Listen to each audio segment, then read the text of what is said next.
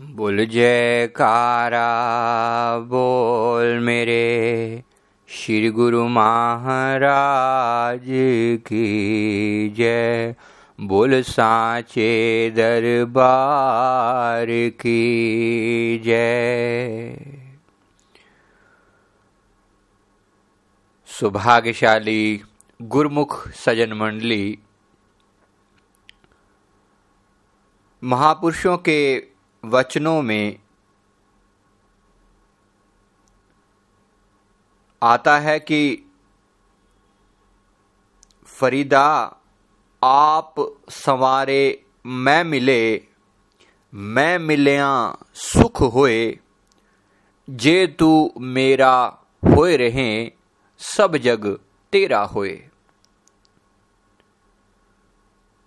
महापुरुष फरमा रहे हैं कि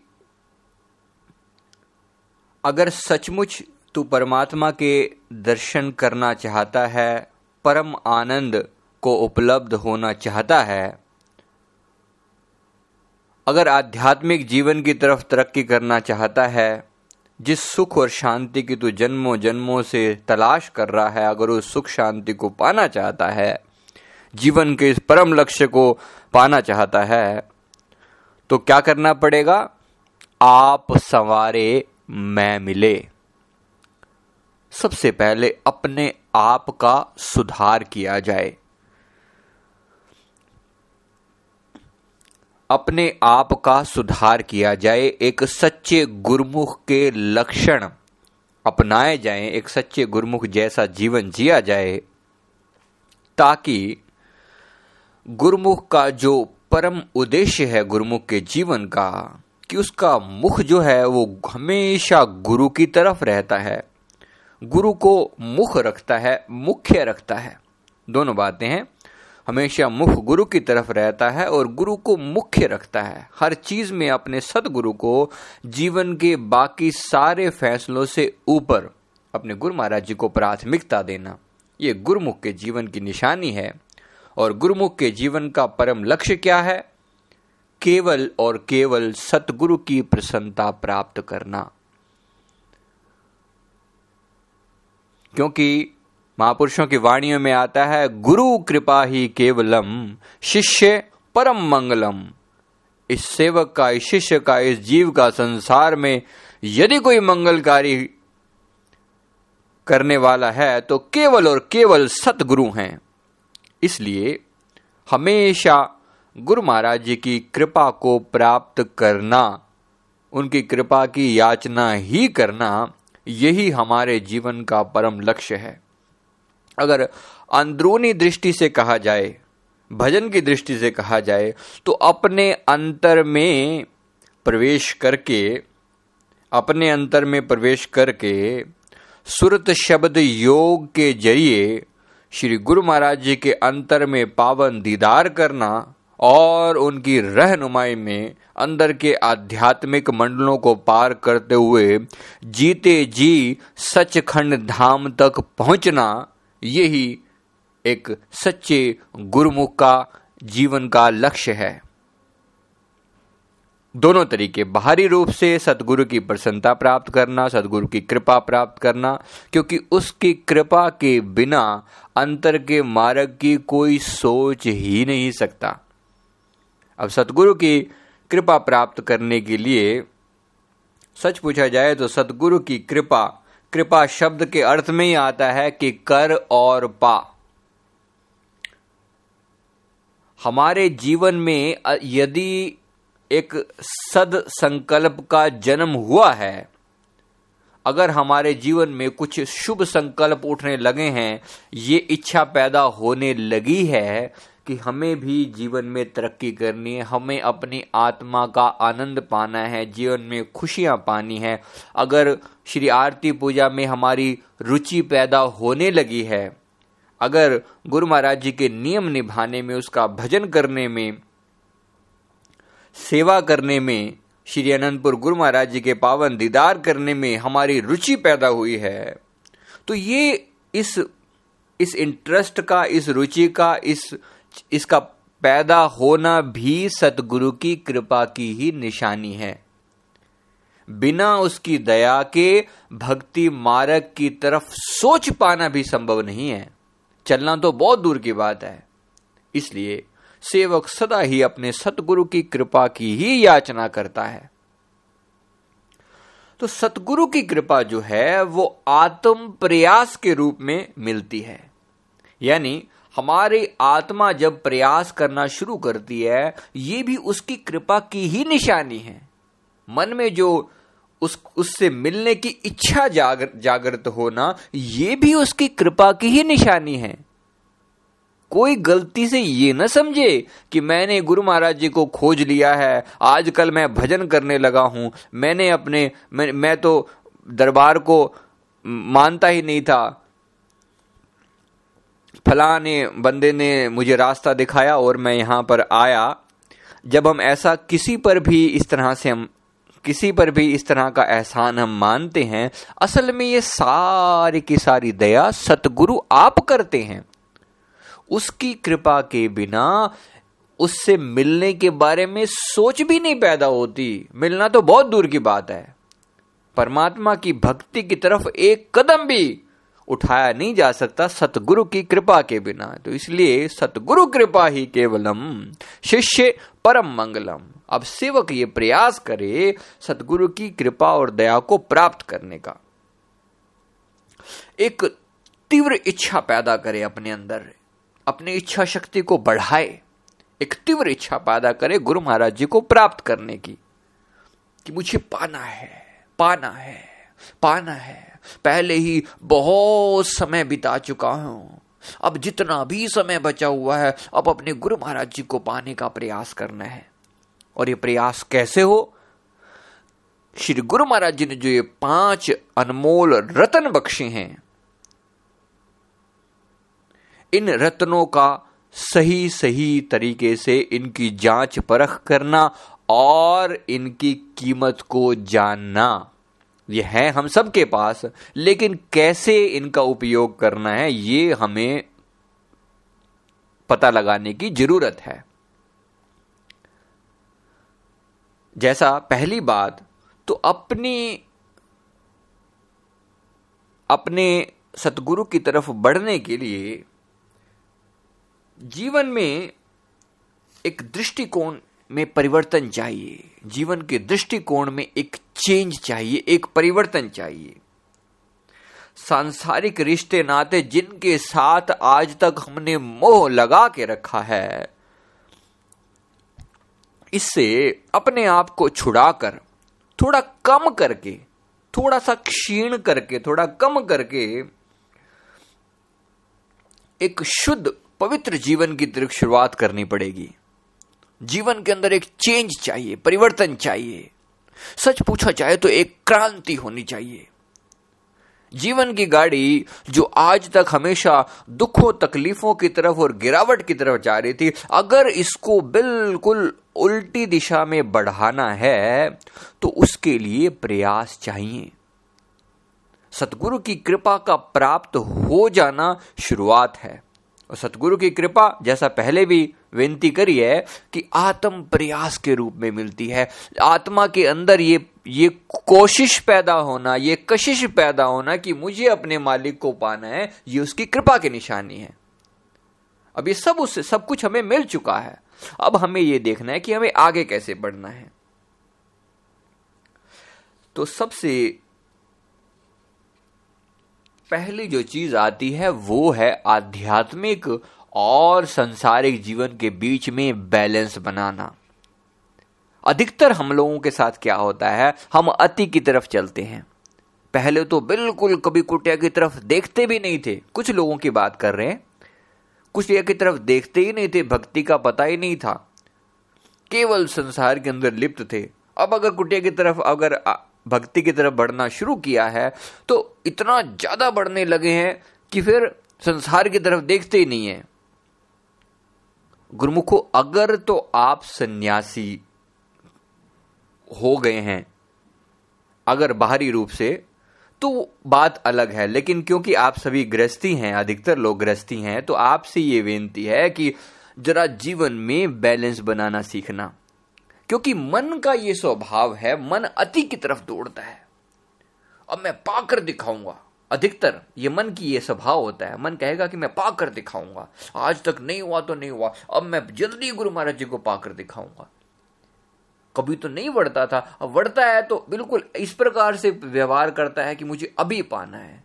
माफ़ करना, ये दोनों रास्ते दोनों रास्ते जरा संभल के चलने की ज़रूरत है। वो भी गलत था और ये भी गलत है। एक्सट्रीम में नहीं जाना, अति की तरफ़ नहीं जाना बैलेंस बनाकर। हमारे श्री गुरु महाराज जी हमेशा मध्य मार्ग की तरफ़ ज़ोर देते हैं बैलेंस बनाने पर ज़ोर देते हैं। ना सुख विच संसार दे तो ना सुख छोड़ गया। ये श्री पावन वचनों में एक बार हमने सुने था, सुना था ये, ना सुख विच संसार दे, ते ना सुख छोड़ गया।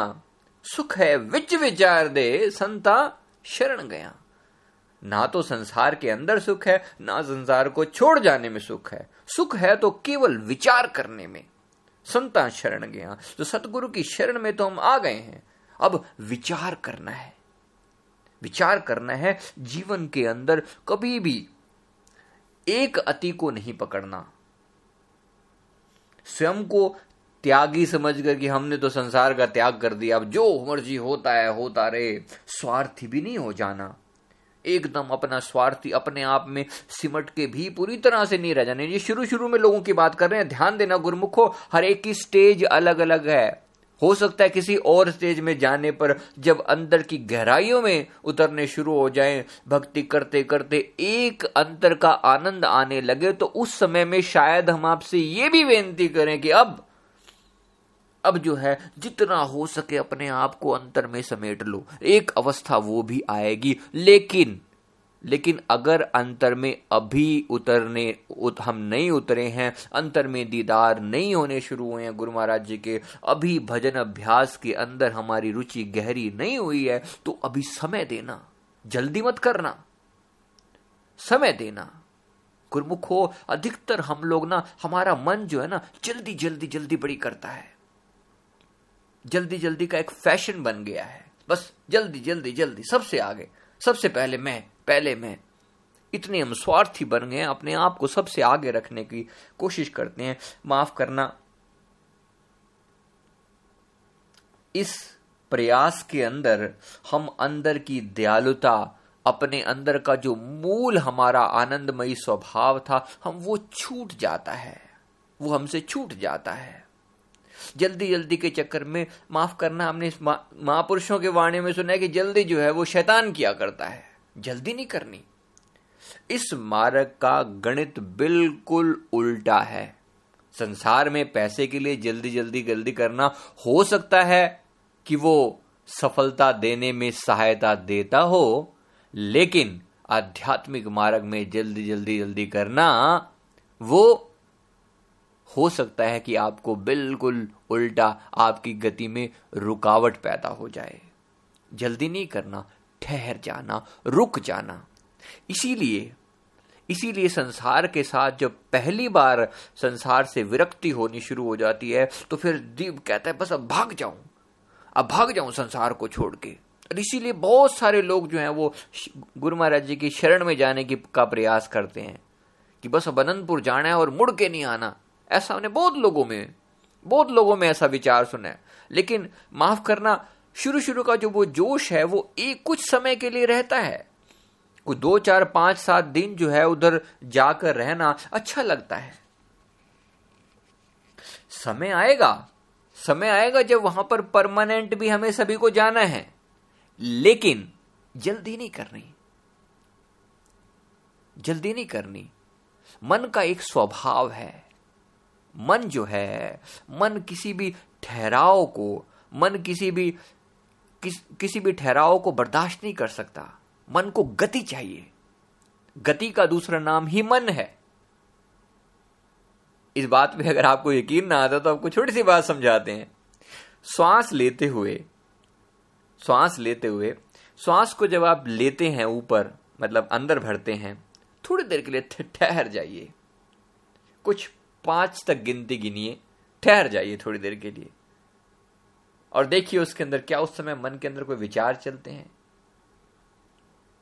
फिर इसी प्रकार से जब हम श्वास को छोड़ते हैं, उसके बाद भी थोड़ी देर ठहर जाइए।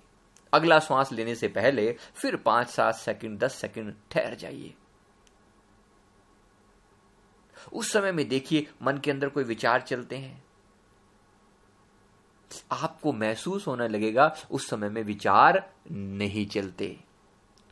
एक थोड़ा इसकी प्रैक्टिस करनी पड़ेगी। पंद्रह, बीस मिनट, दस मिनट हो सकता है प्रैक्टिस करके। उसके बाद आपको ये निर्विचार जैसी अवस्था प्राप्त होनी शुरू होती है। मेरी बेनती क्या है, समझने का प्रयास करें। वो बेनती ये है कि गति का ही दूसरा नाम मन है। कि जब श्वास चलती है, एक प्रवाह के अंदर चलती है तो मन भी चलता है, विचार भी चलते हैं। जैसे ही मन की गति रोक दी जाती है, श्वास की गति रोक दी जाती है, मन का भी चलना रुक जाता है। इसका अर्थ यही है कि गति का दूसरा नाम मन है, गति ही मन है। मन गति की वजह से ही मन लगता है, मन का प्रभाव। इसीलिए गति को रोक दे, मन का क्योंकि स्वभाव गतिमान है, मन ठहराव को बर्दाश्त नहीं कर सकता। लेकिन धीरे धीरे हमें ठहराव की तरफ़ जाना है। इसलिए क्योंकि जब जब लोग अनंतपुर आते हैं तो वहाँ पर आकर थोड़े समय अच्छा लगता है। लेकिन फिर थोड़े समय बाद अपने घर की, परिवार की याद सतानी शुरू हो जाती है। इसी प्रकार से किसी भी और अच्छी जगह पर जाने का। आप मान लीजिए, चलिए श्रीनंदपुर की बात अगर ना भी करें, मान लीजिए आप किसी अच्छे स्थान पर घूमने के लिए गए, मसूरी गए आप, मान लीजिए, उदाहरण के तौर पर शिमला गए। शुरू शुरू में दो तीन दिन बड़ा अच्छा लगेगा। और ये भी लगेगा कि इतनी स्थान पर रहने वाले लोग कितने सुखी हैं, कितने आनंद में रहते हैं। काम, वहाँ शहरों की भीड़ भाड़ के अंदर, दिल्ली, मुंबई ऐसी भीड़ भाड़ के अंदर हम वहाँ रहते हैं, कहा यहाँ पर इतना सुख है, इतना चैन है, हम सोचते हैं कि वहाँ जाकर रहना शुरू कर दें। माफ़ कीजिएगा, जरा दो तीन दिन वहाँ रहकर देखिए। थोड़े दिनों के अंदर ही दो चार दिनों के अंदर ही फिर से घर की याद आनी शुरू हो जाती है। श्री अनंतपुर के अंदर भी इसी प्रकार से गुरमुखो फिर से घर की याद आनी शुरू हो जाती है। संसार के सुख याद आने शुरू हो जाते हैं। जिनके अंदर परम वैराग्य उत्पन्न हुआ है, उनकी बात और है। उनको सतगुरु के दर्शनों में जो परम आनंद है, उसके सामने सब कुछ फीका लगता है। लेकिन जिस समय भौतिक रूप से श्री दाता दयाल जी उस समय वहाँ पर विराजमान न हो, उस समय वही स्थान जो है, वही स्थान सबको नहीं सुहाता। सबको नहीं सुहाता। इसलिए गुरुमुखो, बैलेंस बनाना है। ना सुख विच संसार देते, ना सुख छोड़ गया ना तो यहाँ सुख है। और इसी प्रकार से संसार को छोड़ के अगर कहीं चले जाएँगे, ना वहाँ आप सुखी हो पाएँगे। सुख है विच विचार दे, तरीके से।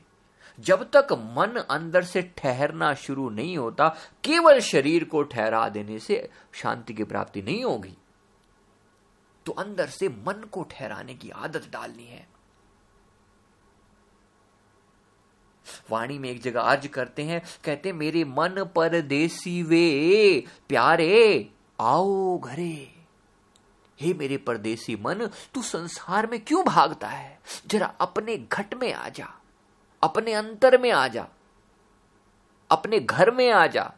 तो पहले गुरुमुखो, भक्ति मार्ग की शुरुआत ही यहीं से है कि ये जानना शुरू कर दें कि अगर सुख है अगर आनंद है तो केवल अपने अंदर है।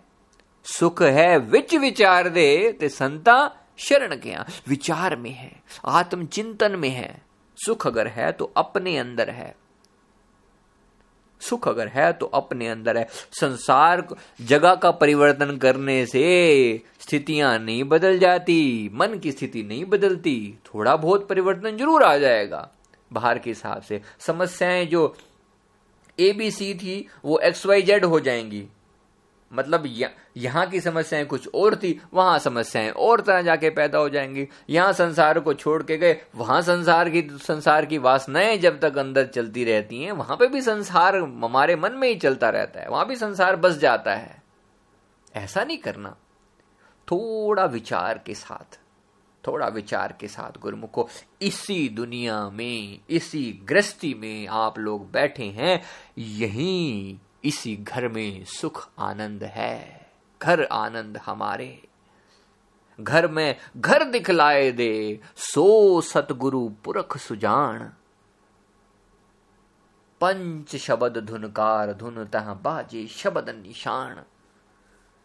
घर माँ घर दिखलाए दे। गुरु महाराज जी, जहाँ आप हैं, इसी स्थान पर रहते हुए, इसी के अंतर में अपना निज घर का मार्ग दिखा दे, उसे ही सो सतगुरु पुरुष सुजान वो केवल सतगुरु कर सकते हैं। सतगुरु ही वो सुजान पुरुष हैं। वो सुजान पुरुष हैं जो ऐसा कर सक, करके दिखा सकते हैं। वो चतुर हैं। गुरु महाराज जी जो ऐसा करके दिखा सकते हैं। इसलिए तो एक बैलेंस बनाना है, एक संतुलन बनाना है। संसार में और परमार्थ में, भक्ति में एक संतुलन बनाना है। संसार भी छोड़ना नहीं है और परमार्थ को भी ग्रहण करना है। ये स्थिति बड़ी मुश्किल वाली होती है। बहुत लोग इस स्थिति में घबरा जाते हैं, कहते हैं, इससे तो हम संसारी भले थे। बिल्कुल उस प्रकार से है जैसे सर्कस में आप लोग देखते हैं, अभी वो जोकर जो होते हैं, वो वो एक रस्सी के सहारे जो है मतलब एक रस्सी को पकड़कर एक स्थान से दूसरे स्थान पर कूदते हैं, वहाँ से दूसरी रस्सी पकड़ते हैं, फिर आगे कूदते चले जाते हैं। लेकिन एक बीच में ऐसा मौका होता है, जब पहली रस्सी को छोड़ दिया होता है और दूसरी रस्सी अभी पकड़ में नहीं आई होती। बीच में एक ऐसा मौका होता है जिस समय में या तो दोनों रस्सियाँ पकड़ी होती हैं, दोनों रस्सियाँ छूट चुकी होती हैं। उस समय वाली स्थिति सबसे ज़्यादा खतरनाक होती है। हमारी इस वक्त वही स्थिति है। हम बीच विचकार में पड़े हैं। ना पूरी तरह इधर, ना पूरी तरह इधर। ये स्थिति थोड़ी मुश्किल वाली होती है। इसलिए कई बार लोग संसार कभी धक्के मारता है तो हम परमार्थ की तरफ़ जाना शुरू कर देते हैं। परमार्थ में जाकर जब कुछ हासिल नहीं होता तो फिर हम संसार की तरफ़ आना शुरू कर देते हैं। इस बैलेंस, इस बात को हमें समझना है। तो पहली बात तो ये कि यही मान के चलना है कि सुख अगर मिलेगा तो यही मिलेगा। ये जो संसार बार बार धक्के मार रहा है, संसार के अंदर रहते हुए ये जो वैराग्य उत्पन्न हो रहा है पल पल वैराग्य उत्पन्न हो रहा है, ये पल पल एहसास दिलवाया जा रहा है कि संसार में सुख नहीं है संसार में सुख नहीं है। ये पल पल का एहसास बहुत बड़ी बात है। ये उसकी कृपा और दया ही समझो। ये उसकी कृपा समझो। ये जो पल पल एहसास दिलवाया जा रहा है कि संसार में सुख नहीं है। फिर संसार के जब धक्के पड़ते हैं ना फिर संसार कहीं अपमान कर देता है। फिर संसार में कोई कोई लोगों कर कर, कर करते भी रहते हैं और किसी तरह का कोई इनाम भी नहीं मिलता तो फिर संसार से एक बार वैराग्य पैदा होता है। बस यही वैराग्य है, बस यही वैराग्य है। इसी वैराग्य को मन में बनाए रखना है, ना छोड़कर जाना है, और ना यहाँ पर पूरी तरह रहना है। संसार में लिप्त भी नहीं हो जाना और छोड़कर भी नहीं जाना। यही रहते हुए, ये जो वैराग्य उत्पन्न हो रहा है, इसी वैराग्य का इस्तेमाल करके अंदर की गति शुरू करनी है। धीरे धीरे धीरे करके भक्ति की तरफ़ सिमटना है। अपने आप में सिमट जाना है। अपने अंदर जो सुरत शब्द योग का गुरु महाराज जी ने रास्ता बता दिया है, इस सुरती को शब्द के अंदर लगाकर धीरे धीरे धीरे धीरे अंदर की तरफ़ गति करनी है। और जैसे ही संसार से रुख मुड़ता है, अंदर आनंद के झरने बहने लगते हैं। अंदर महा आनंद महाआनंद की एक हल्की हल्की झलक मिलने लगती है। लेकिन इस बैलेंस को बनाना, जरा तरीके से सीखना, जहाँ संसार में वाणी काम करती है, जहाँ वाक पटुता काम करती है, जहाँ बोलकर गुजारा होता है, वहाँ भक्ति में मौन रहकर गुजारा होता है। वहाँ भक्ति मौन रहने से मिलती है। संसार में जहाँ बोले बिना गुजारा नहीं चलता, भक्ति में मौन रहे बिना गुजारा नहीं होता, तरक्की नहीं होती। तो प्रयास करना है मौन का। बैलेंस, फिर संतुलन बनाना है। माफ़ करना गुरमुखो, मुश्किल नहीं है। मुश्किल नहीं है, लेकिन समझ हो। बस समझ के साथ चलेंगे तो भक्ति कठिन नहीं है। जिस पर सदगुरु की दया हो, खास तौर पे परमहंस सदगुरु जहाँ पर पल पल हमारी जिम जीवों की संभाल कर रहे हो तो उस समय उस जीव को बिल्कुल भी घबराने की ज़रूरत नहीं है। पल पल पल पल सदगुरु रक्षा करते हैं, पल पल अपने जीव की संभाल करते हैं। बस हर तरह के हाथ दे, राखे, बार बार जैसे जो है, जो जननी सुत जन पालती राख है नज़र मझार, जैसे माँ बच्चे का पालन करते हैं ना, पल पल अपनी आँखों के सामने रखती है। उसी प्रकार से, उसी प्रकार से जो है ना सतगुरु भी अपने सेवक की संभाल करते हैं। पल पल अपने सेवक की संभाल करते हैं। कहीं संसार में भटक ना जाए। कहीं संसार में भटक ना जाए, कहीं दुखी ना हो जाए, कहीं भक्ति मार्ग से विचलित ना हो जाए। भक्ति के अंदर जो छोटे छोटे कष्ट आते हैं, इसको देखकर घबरा ना जाए। बार बार सहारा मिलेगा उसकी कृपा का। वो खुद नहीं समझाने आएगा, किसी को भेज देगा। कोई ना कोई सहारा भेज देगा। कोई ना कोई कृपा भेज देगा। ये सत्संग जो है, ये समझ के चलो, सतगुरु की दया का ही प्रसाद है। सतगुरु की कृपा का ही प्रसाद है, जो ये समझाया जा रहा है आपके मन को। आप अकेले नहीं हो, गुरुमुखो आप अकेले नहीं हो। आप जैसे सारे लोग इसी प्रकार से स्ट्रगल कर रहे हैं। दुख तकलीफें गुरुमुखों का पीछा नहीं छोड़ती। खास तौर पे गुरुमुखों के जीवन में थोड़ी ज़्यादा होती हैं। क्यों? क्योंकि गुरु महाराज जी हमारे बंधन काटने पर तुले हैं। हमारे जो पुराने हिसाब किताब है, वो भी पूरे करने हैं और जो अगले जन्मों के हिसाब किताब भी जितनी जल्दी हो सके इसी जन्म में, गुरु महाराज जी, इसी जन्म में या एक दो जन्म और में, ये वो मालिक की मालिक जाने। लेकिन ये गुरु महाराज जी, क्योंकि बंधन काटने पर तुल गए हैं, इसलिए ये दुख तकलीफें गुरमुखों के जीवन में थोड़ी ज़्यादा ही आभास, आभासित होती हैं। आम संसार में नहीं दिखाई पड़ती इतनी। आम संसारी लोग आपको सुखी दिखाई पड़ेंगे उस मामले में। आम संसारी लोग आपको सुखी दिखाई पड़ेंगे। लेकिन भक्ति मार्ग में आपको नज़र आएगा कि सारे यहाँ पर एक जैसे हैं। भक्ति मार्ग में आपको थोड़ी बहुत दुख तकलीफें संसार से ज़्यादा नज़र आएँगी। इसलिए कभी कभी जीव डामाडोल हो जाता है और कई बार लोगों को देखा है कि फिर से वापस संसार की तरफ़ रुख मोड़ लेते हैं। भाई, यहाँ तो सुख नहीं है, यहाँ तो भक्ति, यहाँ तो आनंद नहीं है। संसार में शायद सुख रहा हो। फिर संसार धक्के मारता है, फिर यहाँ आ जाते हैं। मेरी बेनती केवल इतनी सी है, गुरमुख, इस खेल को समझो। इस खेल को समझो, ये शुरू शुरू की दिक्कतें हैं, सबके साथ होती हैं। भक्ति मार्ग ऐसा है, जैसे एक बस एक किलोमीटर का रास्ता जो है वो दुख तकलीफों से भरा हुआ है। बाकी निन्यानवे किलोमीटर एकदम आनंद ही आनंद है। और संसार ऐसा है कि जिसका एक किलोमीटर जो है ना रास्ता, वो आनंद और सुखों से भरा हुआ दिखाई पड़ता है। कम से कम दिखाई ज़रूर पड़ता है। है या नहीं है? दिखाई ज़रूर पड़ता है। सामने फूल नज़र आ रहे होते हैं। छूने पर कसुमड़े का फूल की तरह लगते हैं। मतलब हाथ लगाते ही ना तो उसमें गंध है, ना ही उसके अंदर रंग है।